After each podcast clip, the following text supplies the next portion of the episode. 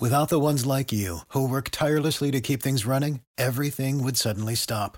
Hospitals, factories, schools, and power plants, they all depend on you. No matter the weather, emergency, or time of day, you're the ones who get it done. At Grainger, we're here for you with professional grade industrial supplies. Count on real time product availability and fast delivery. Call clickgrainger.com or just stop by. Grainger for the ones who get it done. Hello, everyone. This is Scott Reichel, and this is the Ben Barry Podcast here on the Bleav Podcast Network, the Bay Area's number one sports podcast network, the only place with a show for every team in the Bay Area and more. We believe in our teams. Do you believe? If you enjoy the show, please subscribe and rate the show on iTunes. We're also available in your favorite directory Spotify, Google Play, Stitcher Luminary, and TuneIn. You can find us at Bleav.com and at Bleav Podcast on Twitter. You can find me personally at Reichel Radio on Twitter. On this week's show, we're going to be talking about the Golden State Warriors and their next few matchups over the week. But before we do all that, we're going to have a quick word from our sponsor. All eyes are on the gridiron as teams are back on the football field once again. As always, BetOnline is your number one spot for all the pro and college football action this season.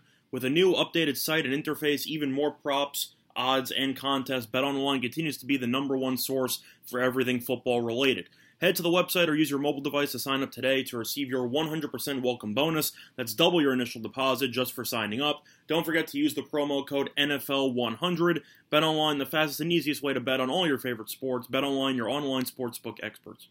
Welcome back, everyone, to the Bet Red podcast here for Thursday, May 12th. Before we went on break, we previewed what we are doing with this week's show. Once again, talk about the Golden State Warriors and their upcoming matchup or matchups against the Memphis Grizzlies because we don't exactly know how long the series is going to go. But before getting into the actual thoughts for the rest of the series, we have to quickly recap how we did last week and how Golden State did last week. And lucky for us, we both did pretty well. We ended up going two and one on the spreads, and the Golden State Warriors ended up winning two of the three games. So to go through those, we had the Grizzlies covering each of the last three games in the series, and they covered two of the last three. And on top of that, Golden State won two of the last three. So can't really complain too much. Golden State's now up 3 2. I know that everyone enters game six with a little bit of a, I'd say, a confusing vibe because of how awful the last game went for game five. But either way, the point is that Golden State's one game away from advancing to the Western Conference Finals, and that's definitely a good thing. So let's recap each individual game that we previewed last week. So going through game three, they ended up entering that game tied at one to one. And I figured that with Dillon Brooks being out, Memphis would actually respond quite well because I don't think Dillon Brooks is very good. And I was wrong because Golden State came out and absolutely destroyed the Memphis Grizzlies. They won that game by 30. They scored 142 points. Basically, Golden State could not miss a shot for the entire game, and Memphis was never in it. Uh, they kept it close for about a half. Ja hit the half court shot to end the first half. And after that, Golden State absolutely blitzed them in the second half and won the game by 30. So, really, not much to report there. We ended up getting both the side and the total wrong in that game. But then we responded quite nicely in game four, where we had the Grizzlies covering the spread on the road, and we also had the under in that game. And that was really never in doubt because the Grizzlies were leading for the majority of that game. Golden State eventually took over the game late and won that game by three. Couple of great defensive plays by Draymond Green on uh, Jaren Jackson Jr. He forced a miss there on one of the layup attempts, and he also blocked the potential game tying three pointer. I believe it was the game tying three pointer at the time with less than a minute to go. But Golden State then won the game by three. And then you had yesterday's game, which I really don't know what to make of because there have been some theories all season long that the Grizzlies are a better team without Ja Morant. And even though that does sound a bit crazy because Ja won most improved, he was an all star, you know, he's a superstar point guard, or at least he has the media coverage of a superstar point guard. And yet, Memphis really took Golden State behind the woodshed. They led by 10 after one. They led by 27 at the half. And if you look at the actual largest lead in this game, the Memphis Grizzlies led by 55 in the second half. 55 points. And Golden State lost the game eventually by 39. Memphis didn't care about the fourth quarter, only scored 15 with the scrubs in there. and Golden State was able to cut into that 50 point deficit and lose by 39. Now, there are really two ways to look at what happened in game five. On one hand, Memphis isn't going away. They might be better without Ja. So maybe we have a series on our hands. And the other way to look at it is that Golden State lost a game that they could honestly afford to lose because it's one thing to be up 3 1. It's another thing to actually clinch the series on the road, which is very difficult to do. And as long as Golden State defends home court in game six, then they still advance. So Golden State does have a couple of games to quote unquote play with. Of course, you want to end the series sooner rather than later, but in a must win game at home, I'm not exactly surprised that the Grizzlies responded nicely in this actual game. And the fact that Golden State was only favored by four on the road with Ja being out was kind of telling. And it seemed like Golden State, simply put, recognized the fact that they had a couple other games in their back pocket. Memphis knew that they did not, and the Grizzlies simply put wanted it more. Now, there are a couple other layers to unpack here. I'm going to start off with the coaching situation for Golden State. Now, Mike Brown, who was recently named the head coach of the Sacramento Kings, was the acting head coach for game four and game five because Steve Kerr, of course, tested positive for COVID. He is vaccinated. So, according to, I'd say, expectations, he is expected to be back for game six, which will be taking place on Friday. Is that a guarantee? No, but it does seem like there's a decent chance that he will be back on the bench. And the truth is, Golden State really needs him. I know that a lot of Golden State fans have been critical of Steve Kerr over the last couple of years. I think all criticisms need to be put to bed at this point because the alternatives are pretty awful. And Mike Brown, I have never been a fan of. We know most of his success came when he had LeBron in Cleveland. He also was part of one of the shortest tenures to start a season by a head coach of all time because the Lakers fired him in about a week a couple years ago when they tried that Steve Nash, Dwight Howard experiment. He was the original head coach, and he got fired basically a week or two into the job. So he has not really been a head coach in a long period of time. And you can see why, because I don't think he's very good. And even though Golden State did win the game in game four, they looked awful throughout the game. And the fact that they won the game was, I don't want to say a miracle, but it was definitely unexpected. And Golden State made a couple championship plays. They ended up winning the game. But then they responded to that awful performance where they got a little bit lucky and won by having an even worse performance in game five. Now, Memphis defensively has been a lot better with Ja off the court over the course of the season, but if you're Golden State, you can score less than 102 points in back to back playoff games. And it does seem like Mike Brown was a little bit lost with the rotations. The timeout usage wasn't great. Now, I'm not fully blaming Brown because, of course, the players still have to actually play and they have to actually produce, and that did not happen. But I do think it's a little bit weird that the offense looked pretty good, scoring 142 in game three. Then all of a sudden, Steve Kerr gets COVID and the offense falls apart. So I do think that Mike Brown is an underwhelming head coach. I think Sacramento is screwed because I don't think they should have hired him. But it's the Kings, so you know they don't do anything smart when it comes to head coaching hires. And I think he will be a disaster in Sacramento next year. So yes, I'm not exactly a Mike Brown guy. Uh, sorry if you are, but I don't know what from the last two performances you've actually been encouraged by with his coaching. And hopefully Kerr's on the bench on Friday, and hopefully Golden State can bounce back and win the series on Friday. Now to go through Game Six you look at the actual spread, Golden State is favored by eight and a half. Should they be favored by eight and a half? Hell no. There's no way I'm backing a team that lost by 39 points in the last game to win by nine or more. I think that's a crazy line, and that's why I liked Memphis over the course of the past week. I think Golden State is just getting way too much respect from the betting markets and really the public. And now the public, I think, is starting to turn on Golden State a little bit just because of the fact that a true championship contending team should not be losing by 39 points to a team without its best player. Now, in my personal opinion, I actually do believe Memphis is better without Ja because defensively, Ja Morant is such a mess that I feel like a lot of teams could pick on him.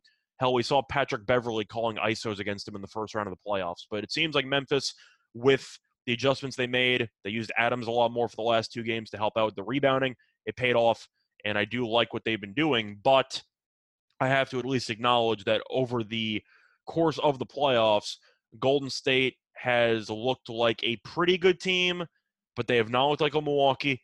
They have not looked like a Boston. They have not looked like the Miami. And I guess the one silver lining with Golden State right now is the fact that Phoenix has not looked as dominant either. So you can still make a point that even if Golden State does look a little bit, I'd say, underwhelming to some degree up to this point, they are still capable of beating Phoenix in a playoff series. Now, would I pick them to beat Phoenix? I would not. But I do think it's possible. I think that series would go seven. And I do think Golden State has the capabilities of making it back to the NBA Finals. Do I think they're going to win the finals? No.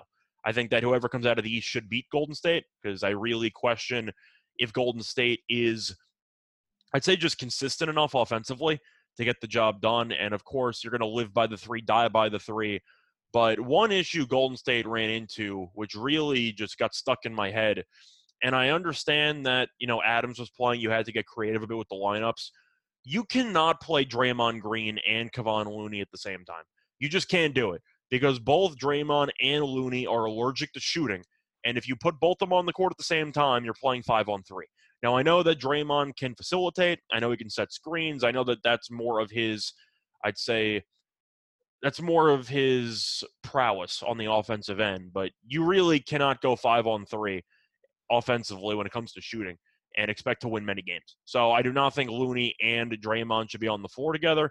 I know that you have to find a way to combat Adams, but using both of them together, in my opinion, is not it. So we'll see what happens moving forward. We'll see what adjustments Kerr makes, assuming he's back on the bench. But to go through the actual series in game six, do I think Golden State is a lock to win the game? Because they're minus 425 on the money line. And the truth is, I'm actually quite attracted by the Grizzlies plus 320. I, I really don't know why the Warriors are laying this many points. I understand the idea in principle. Memphis is without Ja. Golden State got embarrassed. They should be very motivated to get back on track. That's all fine and dandy if you want to use that type of theory. But from what I've seen on the court, Golden State has not looked like they've been worthy of laying eight and a half points against this Memphis team. And you're looking at the overall, I'd say, just roster for Memphis they're a very deep team. They have a lot of players who can contribute. Of course, you got Ziaire off the bench. You have Tyus Jones, who got moved into the starting lineup, who has been very good. Bane has looked better, and we know the back has been a concern for him over the course of the playoffs. They still have Melton, who I know has not done much in the playoffs, but he's still a decent backup guard. They have guys. They have guys who who can contribute. And I'm looking at Golden State. I don't think Golden State's bench is very good especially with Gary Payton II being out for probably the rest of the playoffs. But I'm trying to figure out what the true adjustments Golden State can make. I think Golden State just has to throw game five out in the garbage because there's really nothing you can take away. You turn the ball over 20 something times, you get killed in every aspect of the game. And to go through the actual stats here, Memphis shot about 2% better from the floor, shot about 8% better from three, attempted 17 more free throws, recorded 18 more rebounds, and turned the ball over 12 fewer times. So Memphis controlled every aspect of the game. Golden State basically no showed.